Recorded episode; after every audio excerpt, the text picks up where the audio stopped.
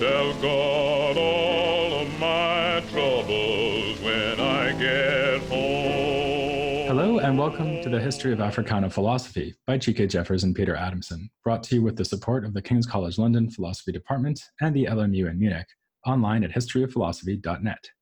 Today's installment will be another chat with co author Chike Jeffers, in which we'll look back at the second series of episodes on Africana philosophy, which took us from the 18th to the end of the 19th century.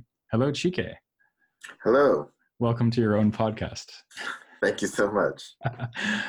well, so as I just said, listeners may remember that at the end of the first series, where we looked at philosophy and pre colonial traditions, mm-hmm. you joined me for a discussion where we talked about the issues and the figures and the texts and the lack of texts that we mm-hmm. discussed in that first series. And so we're going to do something similar here.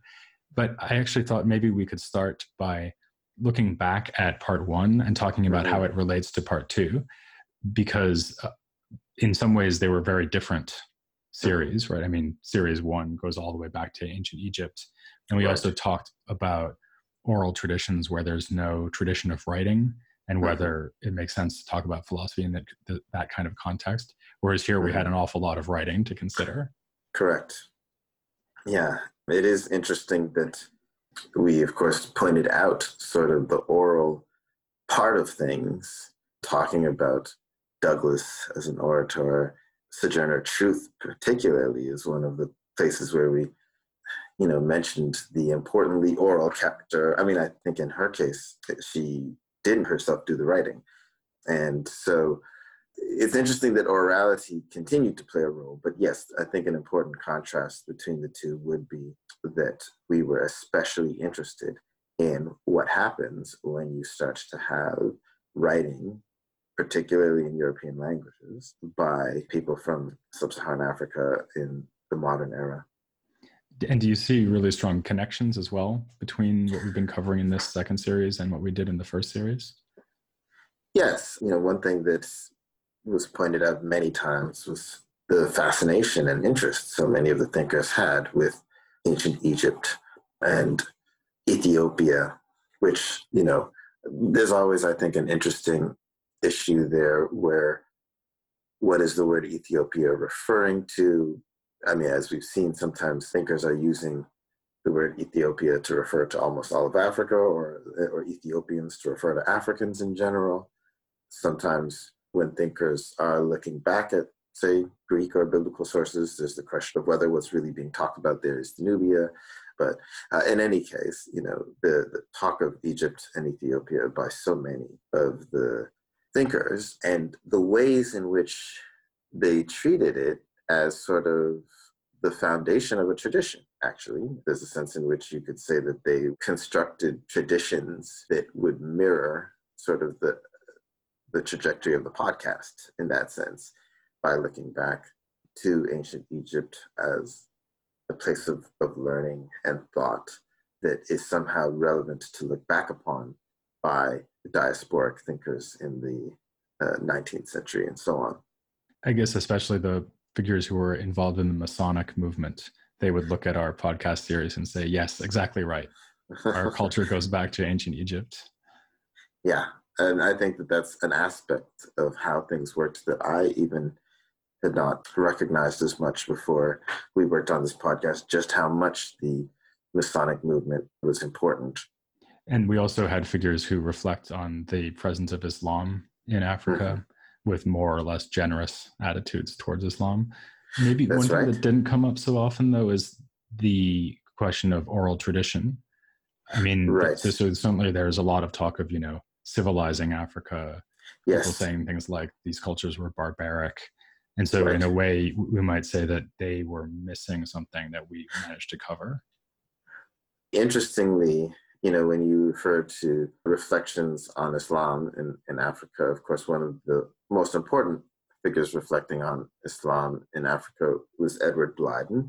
And, you know, what we tracked in terms of Blyden's evolution in thought is that he moved from sort of what was the norm for the thinkers in our series, that is to say, a pretty low opinion of uh, traditional African cultures, he moved from that to this very strong appreciation. And he is, in that sense, this pioneer of cultural nationalism, as we said in the episode on him. And so I think that's relevant to the contrast that you draw there, that Blyden sort of represents what was the norm, but then points the way towards more serious consideration of oral traditions. But something else I'd throw in there, though, is that if we go back to the very beginning, or almost the very beginning of this second part, you have figures like Cugoano, who lived till he was 13, you know, in this traditional Fanti world. And I don't know that we ever mentioned it, but you see him actually in his text highlight matters of oral tradition. He says at one point that he stayed, I, think he's talking about when he was staying at his uncle, and he says something like 20 moons, which is, a, you know, a, a roughly equivalent to two years or something like that. And so, you know, where we start, uh, you know, we can also we can also think about Amo and how Amo actually went back and apparently maybe inserted himself into oral traditions as a sort of soothsayer, or, or, according to one of the descriptions of what happened when he when he went home. I mean, we start with these figures who can't help but have some connection to oral traditions because they were born there. But as we move into the 19th century, more and more of our figures who weren't living in Africa were not born in Africa either. And so, uh, so that with that transition, yeah, that there's that increased distance from oral traditions. In fact, I, that hadn't actually it occurred to me before, but now that you say that, we've moved from looking at people who lived in Africa to people who were born in Africa and then kidnapped and taken away as slaves to people who were born into slavery right in the Caribbean or Brazil or the United yep. States.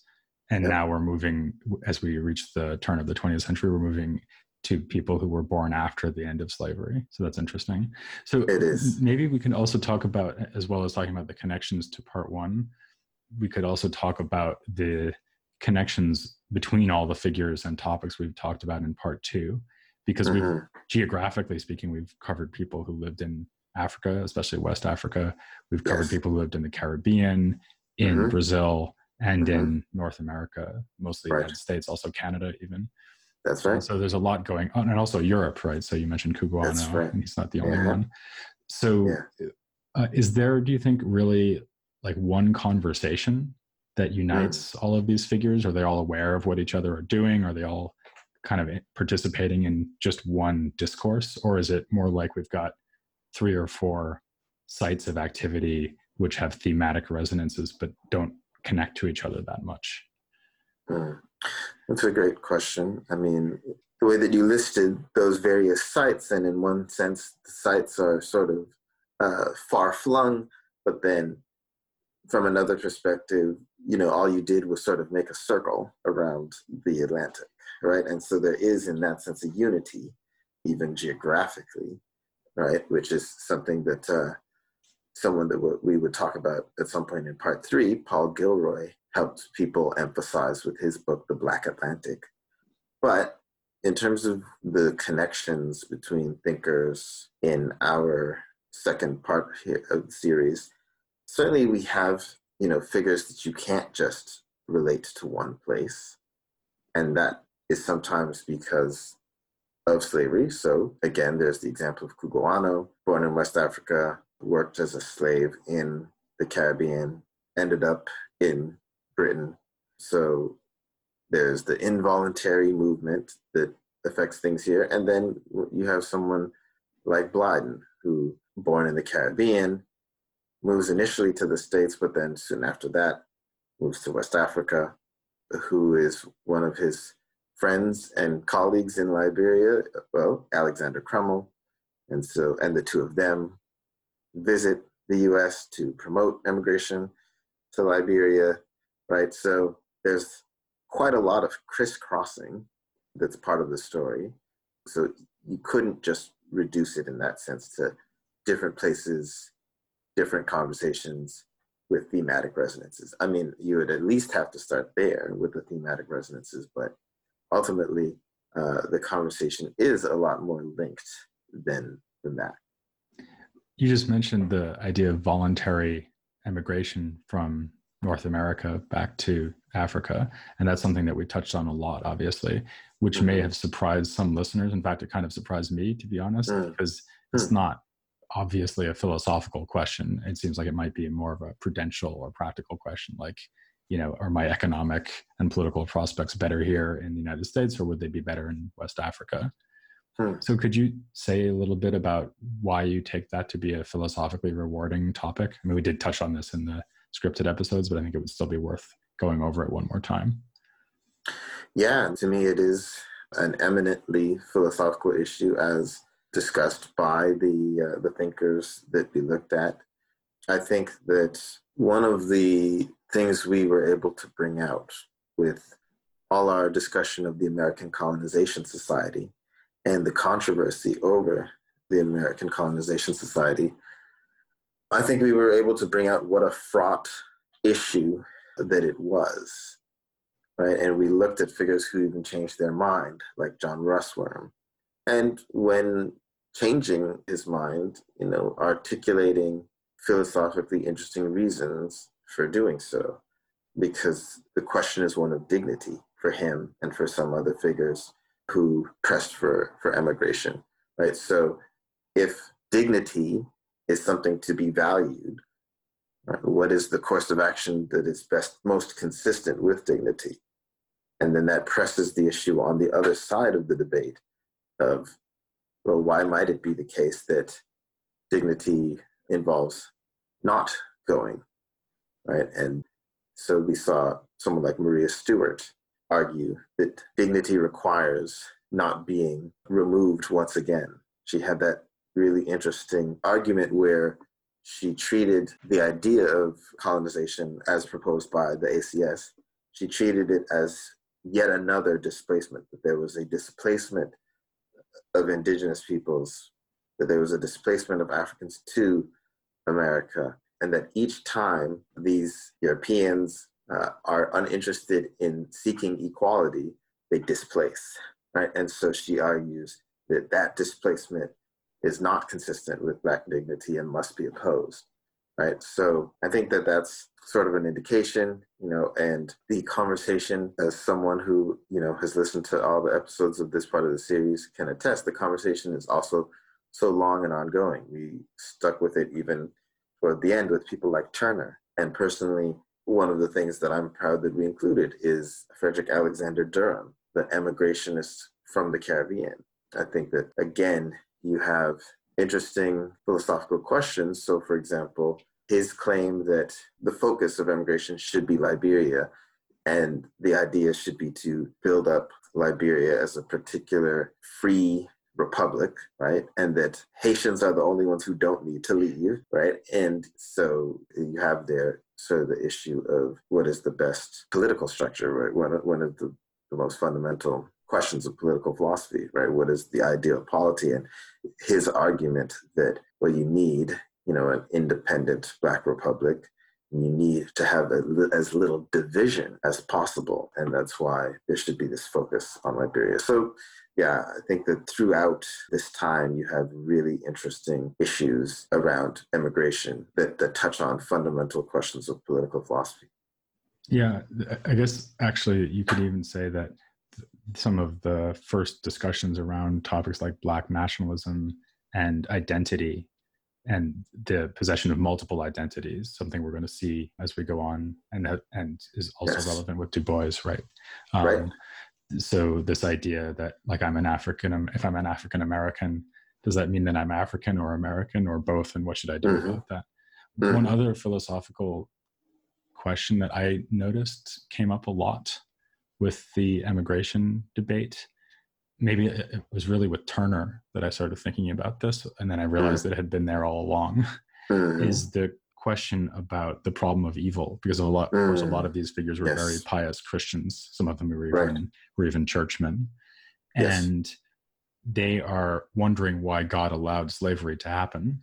Yes, and so you have this very specific, important application of this familiar problem in the pro- Yep. in the philosophy of religion. Why That's does God right. allow evil to happen? And then you have the hypothesis that God has allowed slavery as an institution because it Yeah. gave Africans the equipment to then return to Africa, spread Christianity, spread the English language, even Right. that that was Right. providential.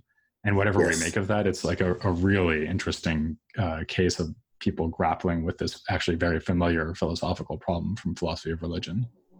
Yeah, I agree. It's absolutely there in that sense. And, you know, I think again of Cugoano, who tries his best to resist. And actually, I think this is also true for Lemuel Haynes in Liberty Further Extended.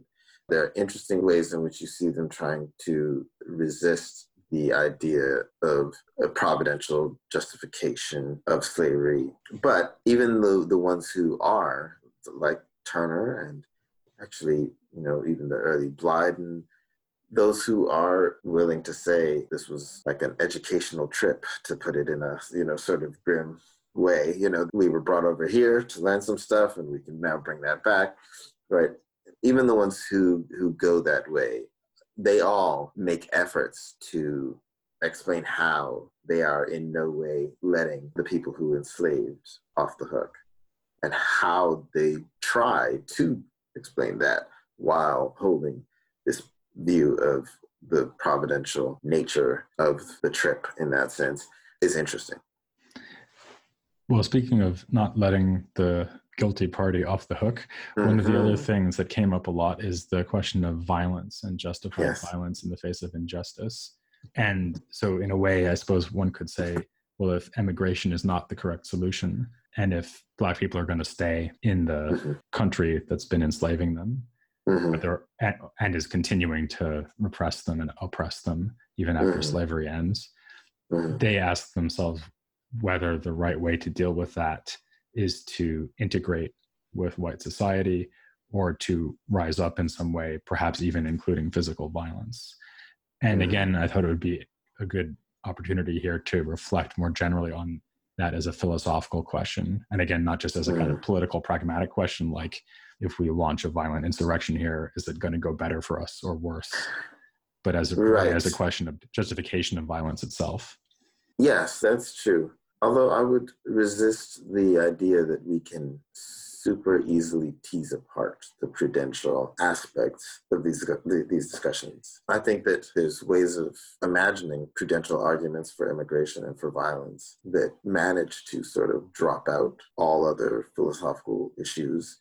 So you could artificially talk about how such a discussion might be purely prudential in that sense. And by that measure, of course, the thinkers that we look at are philosophical and not merely prudential. But at the same time as being philosophical, certainly the prudential is centrally important to how they're thinking this through. I mean, I think one of the interesting th- thinkers to consider here is Martin Delany. So connecting, you know, our previous question, emigration, with this question of violence, Martin Delany argues that emigration is necessary because of a certain impotence with regard to other strategies.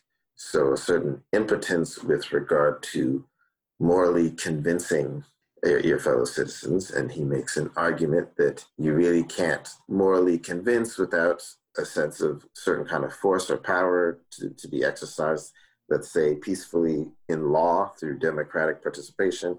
I mean, like putting aside the problems with enfranchisement at the time that he was writing, you know, even if all African Americans had the vote, he's making the argument that they that their voice would be outweighed, and so they don't have a force that they can bring to bear on the power structure in that regard.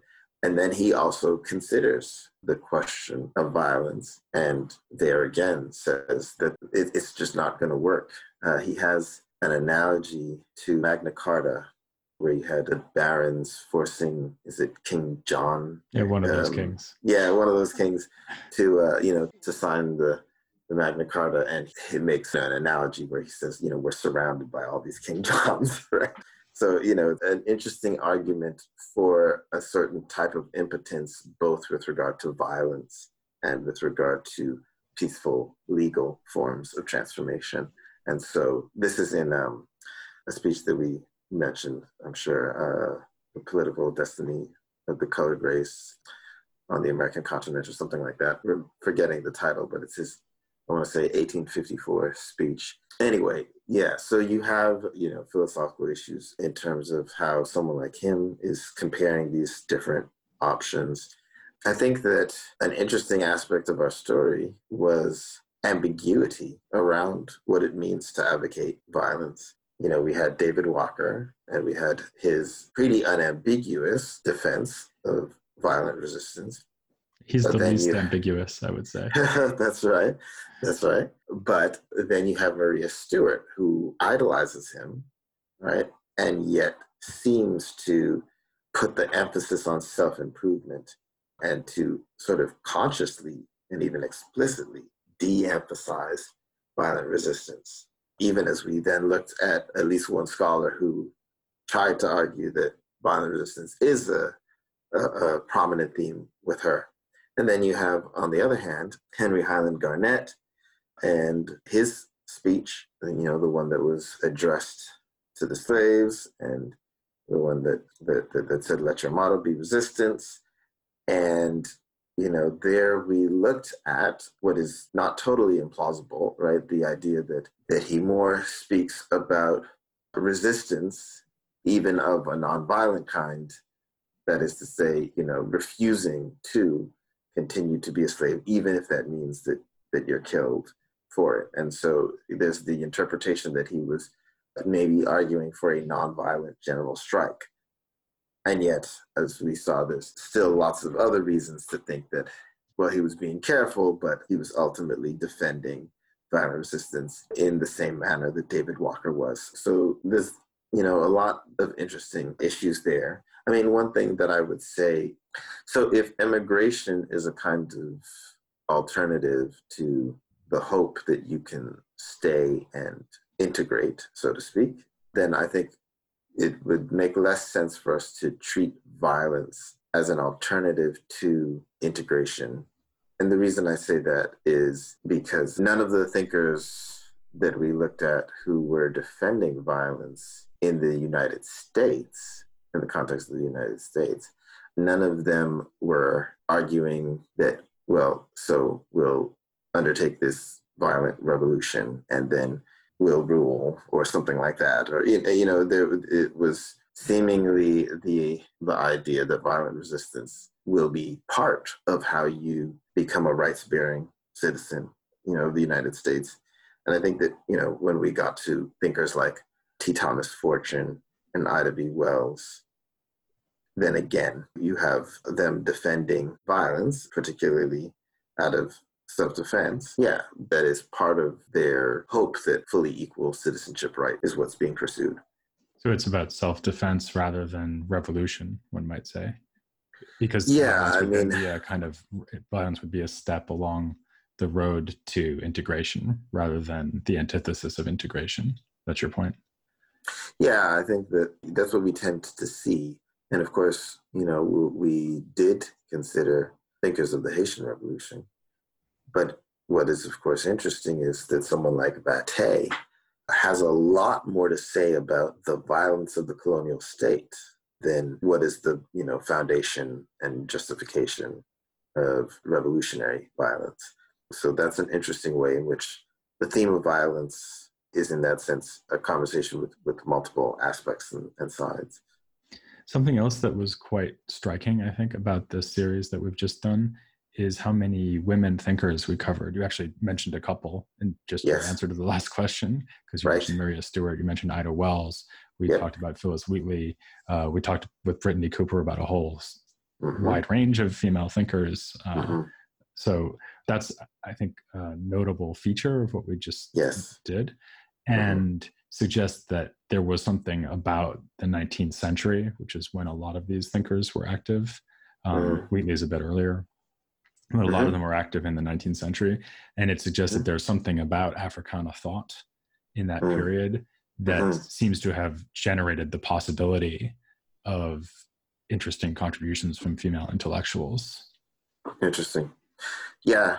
Well, I do think that to some extent, we are able to tell this story at a time where those who are considering the history of Africana philosophy, like those who are considering, say, the history of early modern European philosophy, you know, where there has come to be more of a, a conscience you know, with regard to the need to read what's there, to see what's there. And so certainly you could have had versions of this series where if we, let's say, came along a bit earlier in time and we're just, you know, less concerned to think about it, you know, we could have had, I mean, and it was male dominated, you know, to a good extent anyway, but it could have been worse in that, in that regard. But as I say that, it is interesting that you have someone like Phillis Wheatley who's really sort of a founding figure when it comes to especially Black writing in English. And one of the things that I think was important is the ways in which we pointed out the philosophical dimensions of her poetry, what she has to say about the nature of the imagination, for example. Right. And so it is in that sense interesting to really at the beginning of things have this major woman and someone who is recognized as a creative mind, but you know, as we have tried to emphasize, also has a philosophical mind. And then, you know, the other interesting issue is not merely the, the prominence of women thinkers themselves, but the the prominence of explicit attention to questions of gender, right? And so you have not just uh, women thinkers, but feminist thinkers, and you we can, of course, discuss that question of what does it, you know, what does it take to be called a feminist? So was Maria Stewart a feminist? I mean, my answer to that would be yes. And then you have those for whom it's seemingly an even easier question, like Sojourner Truth and like Anna Julia Cooper.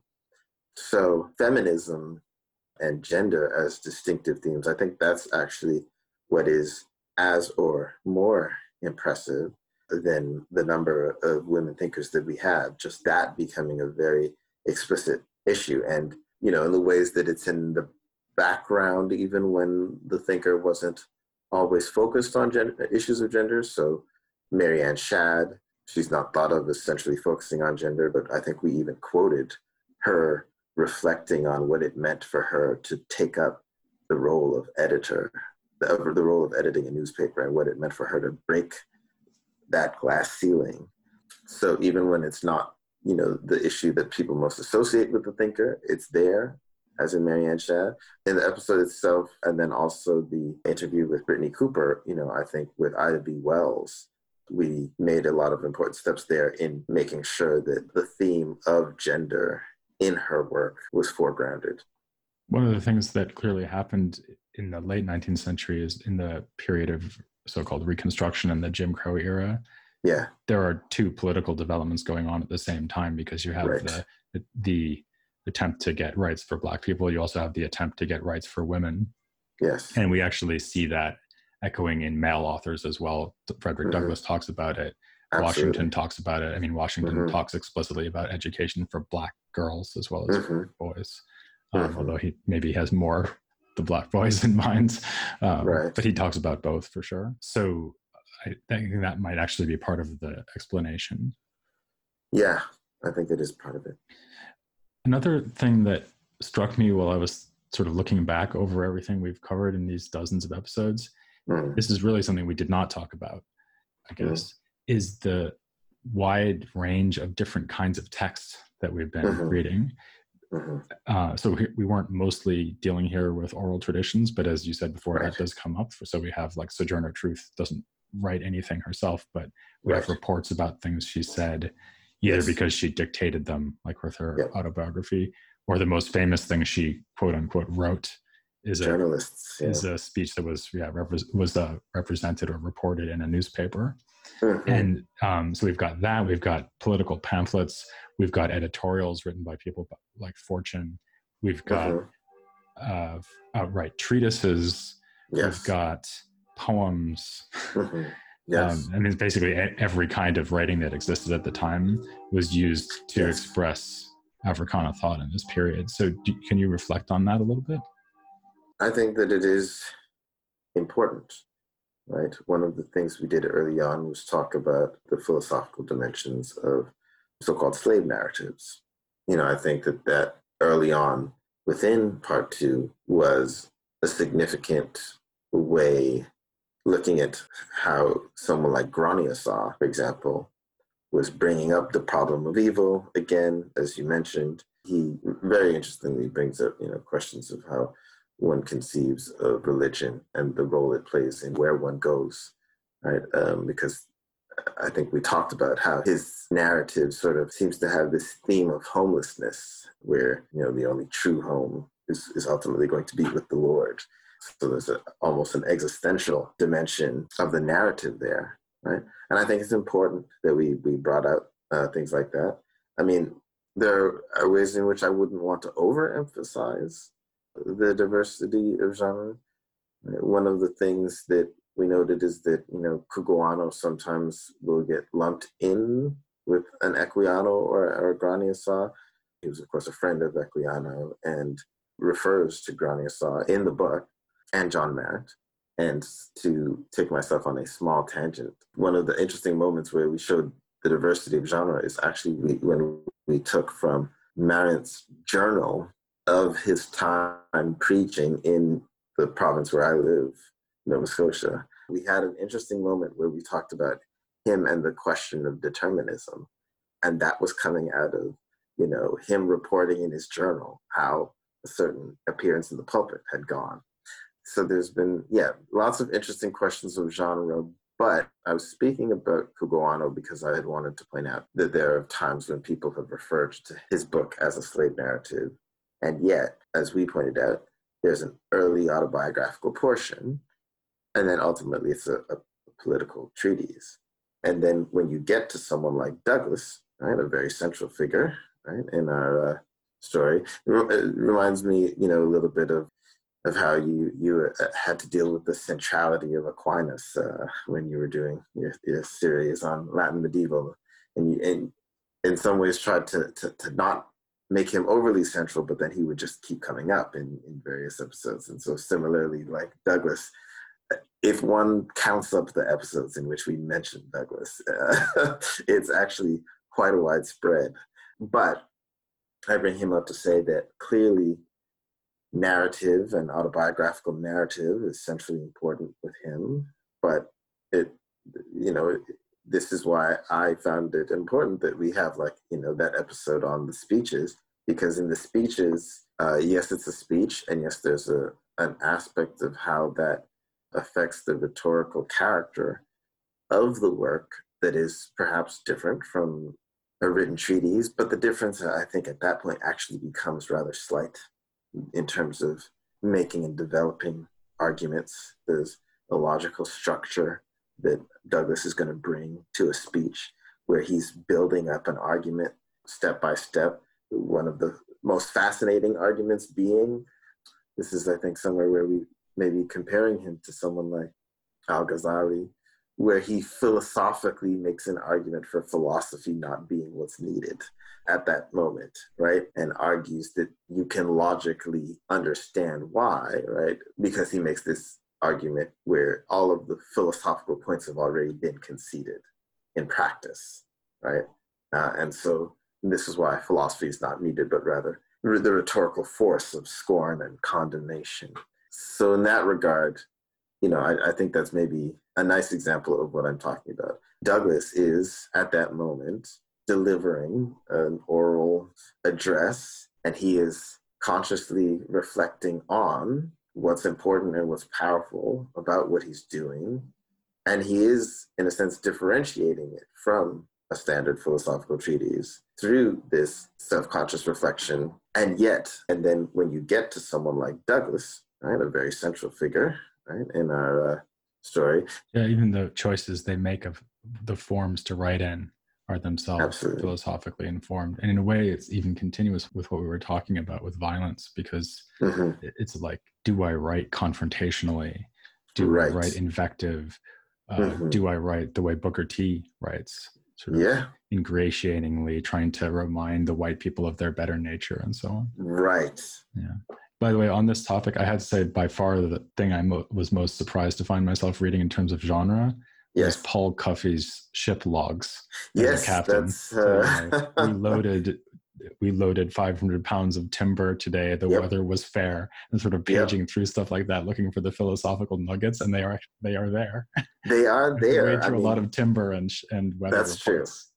exactly. No, yeah, you have to. I really do think that as historians of philosophy, we have to have that patience sometimes, Mhm, right? yeah. And to be clear, it's not a matter of you and I thinking that just anything is philosophy, or even that just anything can be philosophy. I mean, I do think that we're probably it's probably closer to what we believe if you say something like anything can be of philosophical interest, right? But that very example, no, most of what you get in his, you know, ship logs is not going to be philosophy, but that's a place you have to look and and you have to look there to see him and it's of course interesting as you know, which I guess may not be something that we communicated when we spoke about Cuffe. His spelling is awful, and um, and so so it's yeah you're you're reading through these ship logs in like this you know like where you're reconstructing the words uh, because of the uh, the very non-standard spelling, but then you get him saying something like Sierra Leone might be the country in which this people rise to become a people, which is a funny sentence in and of itself, but of course is reconstructible as this very philosophical point. He's already referring to this people as a kind of a people because he just called them a people, right?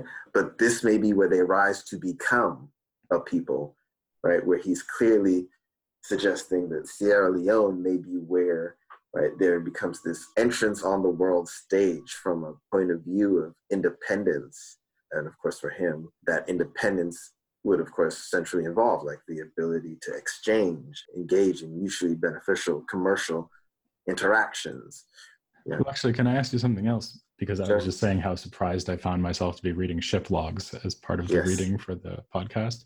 yes Of course, almost all of this was new to me. I mean, I knew Mhm. a little bit about Douglass, a little bit about Wells, maybe a few other figures, but pretty much everything was like new learning for me, which wouldn't have been the case for you. So I suppose that for you, some of what we covered might have been pretty familiar, but some of it might have been surprising. So I was Mhm. wondering what was the most surprising thing that you came across while we were working on these episodes? Great question. Actually, the first thing I'll bring up in answering that will be a continuation of my answer of what I was just saying, because there was a moment there where I was saying, okay, we talked about Cuffe's ship logs and Marrant's journal, and I was trying to remember something else where it involves paging through a lot that seems utterly irrelevant but then you find the good stuff there. And then I finally remembered what that is, which is Ignatius Sancho's letters. To reflect on genre there is interesting because there you have a case of a literary genre which doesn't exist in the same way today as it existed then. There's much less interest that you could stir up in the general public to just read a bunch of letters by a person. When we were doing this series was the first time that I seriously read through Sancho's letters. And there's, yeah, that involves lots of wading through, you know, little silly jokes and, you know, how is so and so doing, you know. But then you have things like his argument for animal rights. You know, you have him reflecting on religion in ways that contrast with most of the other thinkers that we were looking at. I would definitely have to put him as one of the people who I don't know whether I would call it a surprise. I mean, there it's a case of, you know, I knew about him, but I never had taken the time to really go through. And I do feel like I discovered so much, you know, and here I want to just bring up Hosea Easton, right? I mean, uh, his treatise is remarkable uh, with the various things that are going on in it and how it relates also to Walker and Stewart, his fellow Bostonians, they were all, you know, in Boston at that one time, you know, which I do think was a really nice part of the series where we could kind of zero in on the intellectual ferment, you know, in that place at that time. Yeah, also Right. just authors and figures who they kind of cross paths and you realize that all these people knew each other. Absolutely. Actually, we're coming Right. up soon to an episode on the American Negro Academy, Yep. and Crummell will reappear there as the of first course, president. he is the founder of it, and w- which is a great person to bring up because, of course, you nicely started the, the episode on Crummell by pointing out how you can connect him to Yeah, so many of the people, you know, in the series. And I do think that that's important. Douglass, you know, we mentioned so many times, but I think people may have not been surprised by that. If they did know anything about the period we were covering, perhaps Douglass coming up a lot would, in that sense, be something that they would expect and predict. Yeah, that was the least surprising thing. Yes, right, right. Uh, whereas, you know, the fact that Crummell, you know, has a stature that's quite similar in certain ways from the perspective of within the tradition. I think this is maybe part of the key. So Douglass became such a an American figure, if I can put it that way, that is claimed by America as a whole, right? It's harder to do that with Crummell. And so uh, it's easier from the perspective of just, you know, telling the story of America, right? To like have Douglass be a huge character in your telling of the 19th century and Crummell to either not be mentioned at all or maybe be, you know, an, a, a quick aside, right? And and I think we showed how. But if you're thinking from the perspective of the thinkers themselves in this time, that's the time when you recognize someone like Crummell is absolutely central. I think that's know. actually true. I would even say that Mhm. that's true of the whole podcast, so not just the Africana podcast, but the whole History of Philosophy podcast project. Mm. Is that in Mhm. every period there are supposedly minor figures who maybe I Right. even had barely heard of, and then Yes. once you start going through, like they keep coming up. Like Yeah. example, very from a very different time and place Uh-huh. is um, Thomas Bradwardine. So he's this 14th Uh-huh. century figure. It's like okay, Thomas Bradwardine, like sort of heard the name, but he just when I was doing the 14th century, like he comes up in four or five episodes. He touches on all these different topics. So Yeah. maybe maybe Crummell is the Thomas Bradwardine of late 19th century Africana thought. no one's ever thought if that no one, if, if you take nothing else away from what we've said, you know? so let me ask you one last thing before we wrap Yes. up, which is just to mm-hmm. look ahead now. So I suppose one difference between the 20th century, which is what we're turning to next, and the 19th century is that in the 20th century there are a lot of famous figures we're going to be covering. Right. Uh, And who, I- who would you have in mind? As well, I mean, famous as philosophers like Frantz Fanon, Mhm. famous as political figures like Martin Luther King and Malcolm X, Yep. famous for people who are maybe think of them more as literary figures like Zora Neale Mhm. Hurston, uh, Right. James Baldwin. So, Yeah. I mean, the number of household names is going to rise yes. sharply now that we hit the 20th century. And I, don't know whether there's anything you'd like to say looking forward to this period. I mean, beyond sort of reeling off the famous names. um, If you were going to encourage people to keep listening, I suppose if Yeah. they've stuck with us this that far, they probably will. But what are you, what are you most looking forward to, maybe, about the 20th century? One thing that is interesting about what we're going to do, I think, is that by discussing the 20th century, we are going to thereby be discussing the time where you, at least by the last third of the century, start to, to have a critical mass of professional philosophers from the Africana world. That, however, is not going to be our focus interestingly, with regard to the critical mass of philosophers from the African continent, part of the reason it won't be our focus is because of how much we did on that in part one. We will talk about, particularly in the US, African American professional philosophers. Sometimes there'll be ones who even get their own episode, like we're certainly going to have an episode on Alain Locke to speak of an early figure an episode uh, that'll be on Cornel West, But even in the case of uh, Locke and West, you know, Locke is most famous for the ways in which he was associated with the Harlem Renaissance rather than the fact that he was a professional philosopher. Cornel West, in terms of a living person that we plan to talk about, he's not someone who has been employed in philosophy departments despite having a PhD in philosophy. And overall, I think that one interesting feature of the series is we will have lots of thinkers who are trained to a, significant degree in philosophy.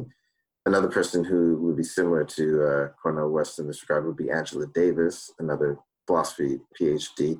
You know, if you take someone like Fanon, already famous as a philosopher, but worked as a psychiatrist, King, King studied uh, philosophy, at least in undergrad, I think that was his major. Du Bois studied philosophy uh, as a major for his first degree at Harvard. So you have, you know, a lot of these figures for whom, you know, higher training, let's put it that way, in philosophy is an important part of who they are and why they think the way they think. But our interest will not be those people who are like myself. We, we are not going to be focused so much. Uh, again, not that we won't be mentioning any, but we aren't going to be focused so much on the people who take it all the way to the PhD and then get jobs in philosophy departments. Those people are crucially important, especially like if we were, which we're not going to do, we were going to have like a separate series on the 21st century. Then at that point, I actually think we would be focused focused on professional philosophers. Could have an um, episode on Chike Jeffers. um, interesting, but um, the uh, but there's so many people to think about and talk about who, for whatever experience they had during their higher education, learning philosophy, didn't end up treating, didn't end up making a career of that. I mean, we're going to look at presidents, you know, people like Julius Nyerere of Tanzania, right? We're going to look at activists, you know, like Huey P. Newton of the Black Panther Party. We're going to be looking at, at some of these different folks who are eminently philosophical in their writings, but who are, you know, active in all of these various different spheres. You know, we're going to look more at Du Bois, who's one of my uh, favorite thinkers. Uh, we're going to look at the Negritude thinkers. Um, Negritude is artistic and intellectual movement that I am particularly interested in. So, so I look forward to us covering the movement as a whole, and, and then especially Leopold Senghor and Aimé Césaire as two of the major figures in that particular tradition. And what I would also flag while mentioning them is the way that they continue our discussion of genre. So both of them write essays, but they're also even more famously poets, Senghor and Césaire, that is, um, uh, who I don't know if we still have it, but we had really nice images of them on the website. Yeah, so there, there, there's the question of genre in terms of how of, of poetry being a part of how they're expressing their ideas, and then just the question that we asked of the, you know, is there a unified conversation going on? Well, you know, there you have Senghor, who is from Senegal, Césaire, who is from Martinique, and then they're together in Paris in the 1930s. But they ultimately become politicians back home, even though they maintain, I think, a lifelong friendship and admiration for each other, right? So they go back to these places, and so so in that regard, we're looking, you know, at what happens when people come together in places like Paris and New York City uh, and other centers um, of Black thought. And then also, you know, what's happening when they are in various countries like Senegal or Martinique not being a country, Martinique being part of France, and Césaire having a lot to do with that. Césaire has a lot to do with Martinique being a part of France despite being strongly anti-colonial in his writings. So how do you have a figure who rails against colonialism in his writings, but doesn't press for independence, rather presses for Martinique to become more fully a part of France. Those are just examples of some of you know the philosophical issues that are going to be in the background there, you know, as we enter this age where independence is going to be, you know, a major question for uh, the Caribbean and Africa, the civil rights movement in the United States, and so on. Well, okay, there's a lot to look forward to there. I am certainly looking forward to it. I'm sure you are too. I am. And I'm sure the listener is looking forward to it as well, or at least I hope the listener is. Uh, so thank you, Chike, for coming back onto our own podcast. Yeah, well, thank you for having me, or, you know, thank us for having me. and uh, please join us next time as we turn to the 20th century here on the history of Africana philosophy. I'm gonna tell God all of my troubles when I get